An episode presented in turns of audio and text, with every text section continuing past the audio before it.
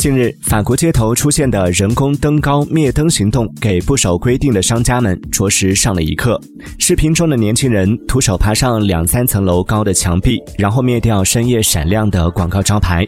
灭灯侠们希望以此提醒商家注重环保和节约。他们的行动获得了不少住户和网友称赞。